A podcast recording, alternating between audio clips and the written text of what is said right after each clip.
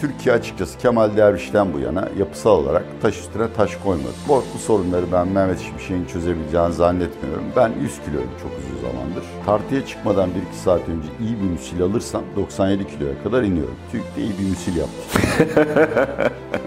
Nereye kadar daha gideceğini bilemem.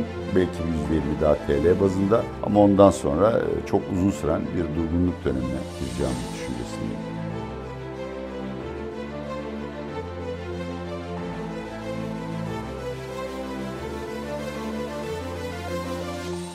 Atiye Bey merhaba. Merhabalar sevgili Sevinç, merhabalar değerli Mesele Ekonomi izleyicileri. Bir hafta daha geçti, hayatımız bir hafta daha eksildi. Yeniden yayındayız. İyi mi? Yani kötü bir şey söyledin şimdi başlarken. İyimser olmak için pek fazla neden yok. Neden öyle diyorsunuz? Hava kış kışı devam ediyor diye. Kış devam ediyor, bahar gelemedi. Bir de Mehmet Şimşek çok tanıdığım ve saygı duyduğum bir siyasetçidir. Çok üzülüyorum yani. Mehmet Şimşek'i kim kurtaracak? Nasıl bu çamurluklardan sıyrılacak bilemiyorum. Giyeceğiz. E, Nebati'yi çok severdiniz. Nebati onu zaten yani ben protesto ediyorum. Ee, bence o kesinlikle hükümette kalmalıydı. Yani tarihe geçecek eşsiz bir değer. Hakikaten e, ben böyle bir Maliye ve Hazine Bakanı'nın bir daha bulunabileceğini zannetmiyorum. Allah da hepimizi korusun zaten. Gireceğiz. Mehmet Şimşek e, konusuna değişimine gireceğiz. E, ana gündemimiz o. Ama öncesinde sponsorumuz Campy'e teşekkür edip Oo evet. ta- tanıdık bir yüz. E, biliyorsunuz 4-15 yaş arası çocukların başlangıçtan en iyi seviyeye kadar ana dil öğretiyorlar. Hem de İngilizce eğitmenlerden birebir eğitimle. Ee, Cambly Kids'le 4 yıldır çalışıyoruz. Ee, gerçekten e, YouTube içerik geliştirmesine çok büyük katkılar var. Bir de dediğim gibi İngilizce öğrenmenin önemini her zaman vurguladım. Ee, ve Cambly'nin bu konuda gayet etkili ve hesaplı bir iş yaptığını düşünüyorum. Online programları e, bence kamplara veyahut da özel öğretmenlere e, erişecek mali gücü olmayanlar için gerçekten bulunmaz bir fırsat. Ve bu bir eğitim değil sevgili gençler, sevgili genç kardeşlerim. Bu bir eğlence ve bilgi macerası. Öğretmenler sizin istediğiniz branşlarda sizinle konuları paylaşıyorlar. Bu satranç olabilir, astronomi olabilir. İstediğiniz zaman dersleri seçebiliyorsunuz. Bu da büyük avantaj. Yorgunluk falan ya da plaj milaj ne yapıyorsa çocuklar şimdi. Ve veliler tabii istedikleri zaman yayını seyredip e, çocukların ne kadar inkişaf ettiklerini görebiliyorlar. Bence yani tabii ki herkesin maddi durumu zor ama e, bu konuya ayırdığınız bütçeden en fazla randıman sağlayacak e, Cambly Kids diye düşünüyorum. Tam da bütçe demişken e, karne fırsatı var Camp 2'de onu söyleyelim. 3 aylık abonelerde %30 indirim mevcut. E, çocuğunuz tatilde eğlenerek İngilizce öğrenmesine bu sayede ucuz bir şekilde devam edebilir. Hepsini açıklama kısmındaki e, linkten görebilirsiniz. Açıklamada bu bilgiler de yer alıyor. Campy'e teşekkür edip ana konumuza geri dönüyorum. Şimdi Atilla Bey, Nebati dönemi, Nurettin Nebati dönemi bitti. Çok mu üyeniz? Bugün farkında oluyor zaten izleyiciler bilir yani hani bu gözlerimdeki ışıltı gözümün feri söndü. Evet, yapacak bir şeyimiz yok artık. Cumhurbaşkanı Erdoğan tercih kusura bakmayın. Ee, şimdi esasında Nebati'ye başlamadı bu iş. Ee, başkanlık döneminden sonra Berat Albayrak'a başlayan bir süreç var. Arada kısa bir kısa bir Lütfü Evan dönemi yaşadık ama onun dışında o başkanlığın ilk 5 senesinde bir ekonomi politikası vardı Türkiye'nin yönetimini benimsediği. Şimdi artık o değişti diyebilir miyiz Mehmet Şimşek'le birlikte? Valla Mehmet Şimşek'in Sayın Nebati'ye devir teslim töreninde söylediği sözler oldukça e, hedefe nokta atış. Ve açıkçası da yeni ekonomi modelinin irrasyonel olduğunu, akılcı olmadığını bence açıkça söylüyor. Herhalde Sayın Cumhurbaşkanı tarafından ciddi etkilerle donatılmış olmazsa böyle bir konuşma yapmaz. Daha mütevazi bir tavır takınırdı. Yine Sayın Cumhurbaşkanımızın ekonomiyi öne çıkardığı Cevdet Yılmaz'ın tek Cumhurbaşkanı yardımcısı olarak atanmasından da anlıyoruz. Ee, o da daha önce Sayın Mehmet Şimşek'le çalıştı. Eğer gerekli yetki verilirse bu insanlar Türkiye'nin ekonomik sorunlarının birinci kademesini çözerler. Ondan sonrası için umutlu değilim. Niye umutluğumu soracağım ama e, bu değişiklik hem Cevdet Yılmaz hem şey belki Merkez Bankası Başkanı değişecek e, gelen e, bilgi o yönde. E, Erdoğan'ın ekonomideki kötü gidişatını hatta duvara çarpmak üzere olduğumuzu veya çarptığımızı kabul ettiğiniz itirafı mıdır sizce? Çünkü çok ciddi bir Evet. kadro değişimi aynı zamanda. Herhalde ve yani ama aynı zamanda da ciddi şüphelerim var ve yalnız ben değil bütün işte siyaset ve ekonomiyle ilgilenenler eminim kafalarını kaşıyorlardır. Çünkü e, seçimlerden 2-3 gün önce CNN'de Becky Anderson'a çıkıp çok açık bir şekilde adeta bütün dünyaya taahhüt, et, taahhüt etti. Yeni ekonomi modelinden vazgeçmeyeceğine do- dolayı. Dolayısıyla önce bence niye eğer gerçekten bir değişim, ciddi bir açılım e, niyetindeyse bunun sebeplerini sormak lazım. Aklıma gelenleri söylüyorum. Hiçbir içeriden bilgim veya dışarıdan bilgim yok. Bir, belki işte dış dostları Putin, Aliyev, Araplar artık daha fazla mali yardım bekleme. Önce ekonomiyi derle topla. Bunun da yolu budur dediler. Araplar belki de daha fazla para istiyorsan önce bir IMF ile görüşte demiş olabilirler. İkincisi belki bir Naci Ağbal anı yaşandı. Yani şey anekdot şudur ki Berat Albayrak'ın nasıl döviz harcadığını bilmiyorum. Evet. Başka Evet. bir gün Naci Ağbal'la tesadüfen ya Naci nasılsın abi ne olduğunu biliyor musunuz muhabbeti. Belki birisi de ona yani ya abi yani tamam doları moları tuttuk enflasyonu düşürdük de millet kan ağlıyor şeklinde bir şeyler söylemiştir. Üçüncüsü belki parti yani parti seçimleri kaybetti. Erdoğan kazandı ama AKP artık dört partiyi sırtında yük olarak taşıyor iktidarda kalmak için ve 265 milletvekiline düştü. Belki parti reis bey böyle gitmez yani biz seçimleri kaybediyoruz ve halk ekonomi için oy vermiyor demiş olabilir. En sonunda e, bir sağlık sorunu var Sayın Erdoğan'ın. E, yani sürekli olarak bir çok iri- diri gözüküyor. Be- 20 yaşındaymış gibi bazen işte uykuya falan kalıyor. Belki artık biraz yükünü hafifletmek istiyor. Yani geçen kabineye baktığımızda onlar daha çok memurdu. Hani belli ki birisi onlara emir verecek. Onlar da bunu icra edeceklerdi. Bu sefer Sayın Erdoğan'ın ya çocuklar ben meşgulüm ya da bugün biraz dinlenmeye ihtiyacım var. Siz götürün ne yaparsanız yapın şeklinde. Şimdi bakanlıklarda sadece evet, değil. hepsinde, hepsinde birkaç özel sektörden gelen kişiyi çok iyi tanımıyorum ama benim ilgi alanımdaki bakanlıkların hepsinde Yüksek e, çok kaliteli ve tek başına iş çevirebilecek insanlar var. Pragmatik insanlar var. Evet daha yüksek profil insanlar tercih edilmiş bu dönemde. Peki e, piyasa etkisine konuşacağız esas olarak ama ona gelmeden birinci aşamaya çözebilir eğer serbest bırakılırsa ama ikinci aşamaya e, da umutlu değilim dediniz. Şunu sorayım serbestlikten ne kastediyoruz? Yani atama mı yapması, politika mı üretmesi bir de birinci aşamaya ikinci aşamaya. İngilizce'de biliyorsunuz Mehmet Şimşek'in etkisine ekonomi çarı diyorlar. Yani ekonomiden tek sorumlu o ve başka bakanlıkta yok yani. Eskiden kitlere bakan olurdu, hazine maliye ayrılırdı, şudur budur. Dolayısıyla TÜİK'in istatistik sistemini düzenlemekten, yalnız para bütçe politikası değil, Merkez Bankası ve BDDK'nın kurduğu bu içinden çıkılmaz denetim sistemini sıfırlamaktan, KKM'yi çözmekten, kaliteli dış sermaye bulmaya ve Türkiye'de gelir dağılımını yeniden makul yaşanabilir bir seviyeye çekmeye kadar çok ağır bir yük var üstünde. Bunlardan bazıları çok basit. Birinci aşamadan onu kastediyorum. Bu da bütçe ve para politikasının çeki düzene e, sokularak Türkiye'nin kriz ortamından çekilinip alınması. Bu, bunu herkes yapabilir. Küçümsemiyorum işin zorluğunu ve belki de detaylarını konuşuruz. Ama bunu herhangi bir o getirilen insan yapabilir. İkinci aşamada Türkiye'de yapısal reformların yapılması lazım. Yani bizi bu hale sokan hataların tekrarlanmasını engellemek için. Bunların en başına demokrasinin tesisi geliyor. Niye bu noktaya geldik? Çünkü kimse reise ya abi böyle olmaz demedi. Parti içinde birisi çıkmayacaksa o zaman işte e, denge balans mekanizmalarının yeniden kurulması lazım.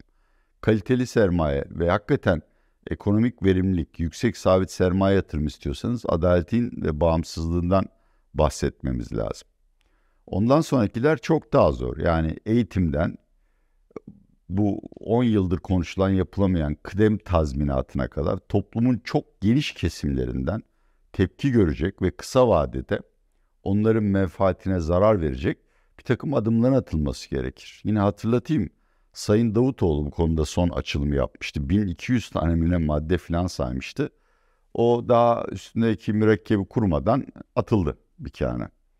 Yani Türkiye açıkçası Kemal Derviş'ten bu yana yapısal olarak taş üstüne taş koymadı. Bu, bu sorunları ben Mehmet Şimşek'in çözebileceğini zannetmiyorum. Bu Erdoğan'ın yapısıyla ve daha çok Türk siyasetinin ve Türk sosyolojisinin yapısıyla ilgili bir şey. Onların çözülmesi bence çok zor. Şimdi e, Atiye Bey, peki işin bu yönü konuştuk.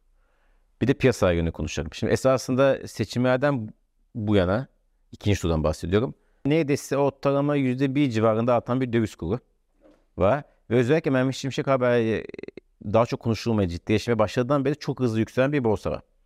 Ee, siz Şimşek'in borsa üzerinde ve döviz üzerinde nasıl etki edeceğini düşünüyorsunuz? En azından önümüzdeki birkaç aylık sürede. Ya dövizin artık e, arz talep dengesiyle fiyatını belirlemesi lazım. Bu dengenin nerede olacağını söylemek güç. Bence Türk lirası ticaret anlamında değerli değil. Ama tasarruf ve dış sermaye çekmek anlamında aşırı değerli. Piyasada konuşulan rakam 25-26.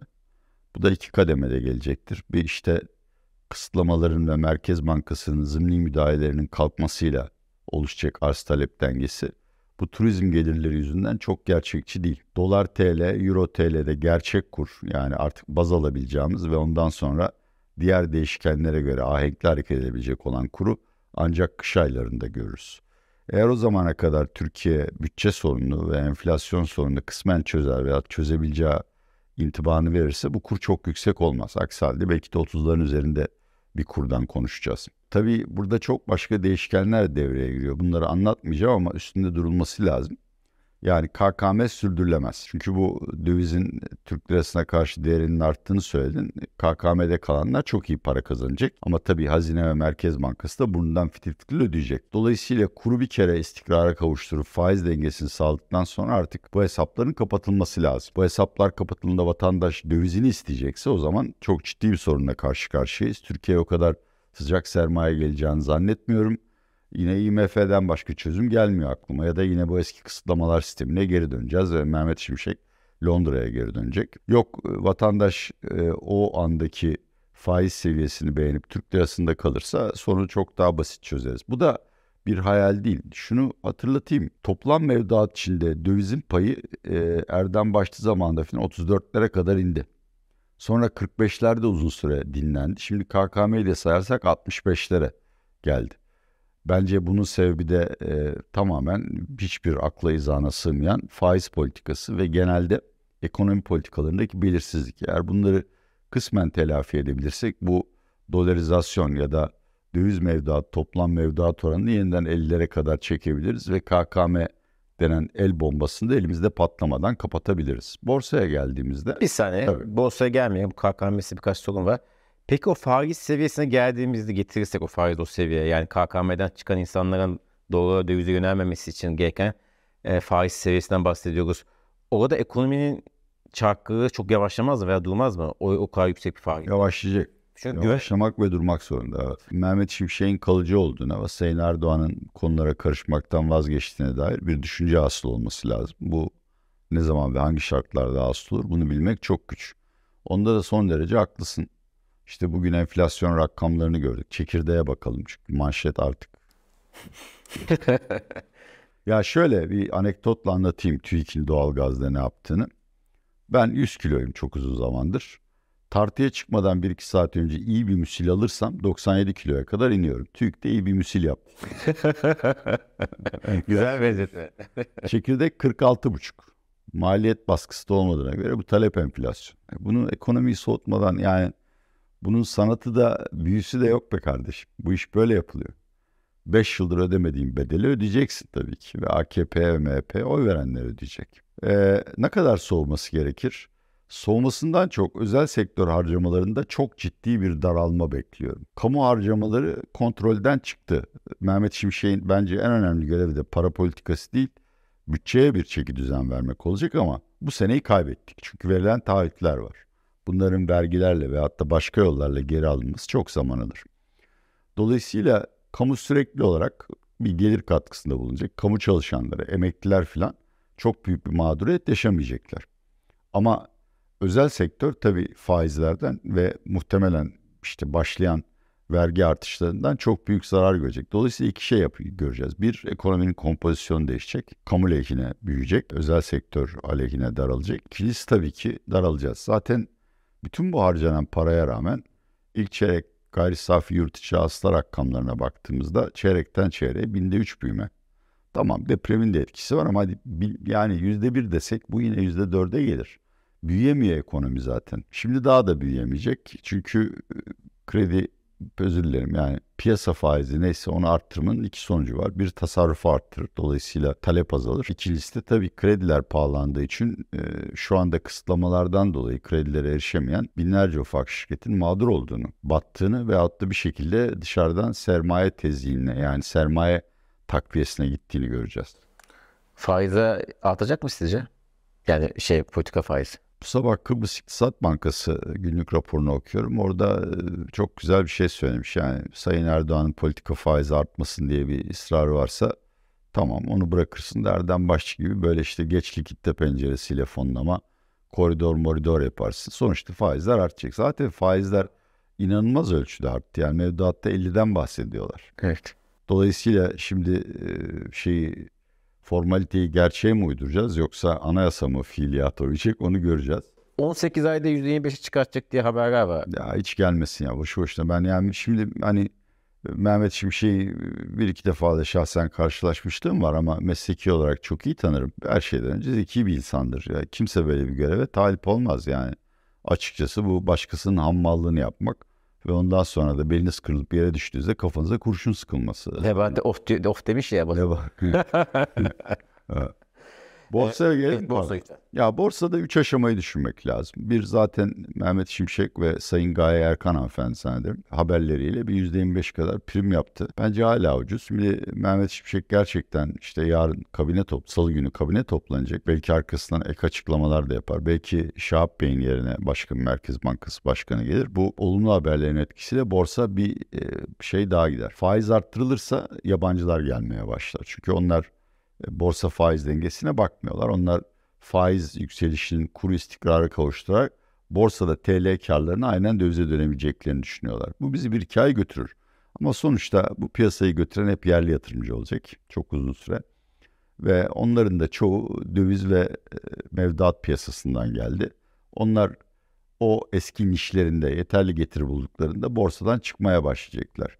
Dolayısıyla yani bir- hiçbir istikrar programı eğer yapısal önlemlerle bir araya getirmezseniz borsalar hayırlı olmaz. Likidite azalır. E, likidite Türkiye'de de azalacak. Dolayısıyla borsa rallisinin nereye kadar daha gideceğini bilemem. Belki bir %20 daha TL bazında ama ondan sonra e, çok uzun süren bir durgunluk dönemine gireceğimiz düşüncesindeyim. Yerel seçimlerden önce mi sonra mı? Karar vermek çok zor. Mehmet Şimşek yerel seçimlere kadar dayanacak. mı? Yani sen de demin bahsettin. Ee, bu iş böyle gram hesabıyla yapılmıyor. Faizi arttırdın, ekonomi nasıl soy, ne kadar soyacaksın? Tabii kestiriyorsun ama hiç beklenmediği nedenlerden dolayı ekonomi pat diye resesyona girebilir. Ve hiçbir siyasetçi, devlet başkanı da resesyonla seçime girmek istemez. E o zaman ne yapacaksın? E çünkü Mehmet Şimşek ya da o Gaye Hanım anladığım kadarıyla yani bunlar hadi faizleri indirelim seçime gideceğiz dediğinizde yok canım olur mu yani peki efendim diyecek insanlar değil. E, derlerse de zaten O zaman bir anlamı yok zaten. ya zaten piyasanın güveni kaybolur. O yüzden açıkçası bence Türkiye açısından kış hala kritik. Bu sefer artık kriz yani bir ödemeler dengesi krizinden bahsetmiyoruz ama Mehmet Şimşek'e ne kadar tahammül edecek sorusunun cevabını kış aylarında bulacağız. Hani e, anketlere de bakar. Ben büyük şehirleri e, Erdoğan ve AKP'nin geri almakta büyük güçlük çekeceği düşüncesindeyim. Hele bunun üzerine bir de ekonomik daralmayla karşılaşırsak Mehmet Şimşek yeni yılı yeni bir görevde çıkartabilir. Bütün bunları söylerken de gerçekten yanılmayı çok e, arzu ediyorum. Bu seçim boyunca çok acı bir şey gördük. Bu sandığa da yansıdı. Muhalefet bir türlü Ali Babacan'ı benimseyemedi. Halbuki Ali Babacan ve Mehmet Şimşek döneminde ekonomi çok iyi yönetiliyordu. Sonuçta bu kişilerin genel müdür olduğunu hatırlamak lazım. Mal sahibi değiller. Mal sahibinin verdiği kadar toplu oynarlar. Ve o kapsamda ellerinden gelenin en iyisini yaptılar. Ama bunu bir türlü anlatamadık muhalif seçmene. Ve çoğu da bence o yüzden CHP'nin ortak listesine oy vermedi. Şimdi Mehmet Şimşek için işte Londra para simsarlarının adamı falan gibi aptal aptal kapitalizmin ruhuna aykırı yaftalamalar başladı. E, dolayısıyla işi hiç kolay değil diye düşünüyorum ama e, kendisine gereken yetki verilirse e, işleri çok uzun süre düzeltebilir. En azından bizi krize gitmeden çeşitli bünyesel zafiyetlerimiz de olsa uzun süre idare edebilir. Evet yaşayıp göreceğiz. Zaten yayınlarımız devam ediyor olacak. Ee, bakalım Mehmet Şimşek dönemi Türkiye'de nasıl geçecek? Takip ediyor olacağız. Çok teşekkür ederiz Atilla Bey. Çok sağ olun. Ağzınıza sağlık. Ee, bir dahaki yine görüşmek üzere. Cambly'e bir kez, Cambly Kids'e bir kez daha teşekkür Biz de çok teşekkür ederiz. Desteklerine. İzleyenlere de bütün bu seçim süresince hatalarımıza rağmen hala bizi hatalarıma rağmen hala beni izlemeye devam ettikleri için minnettarlığımı bir kez daha sunarım. Sizi yanıltmaktan asla vazgeçmeyeceğim. Sesim slogan gibi oldu. çok teşekkürler.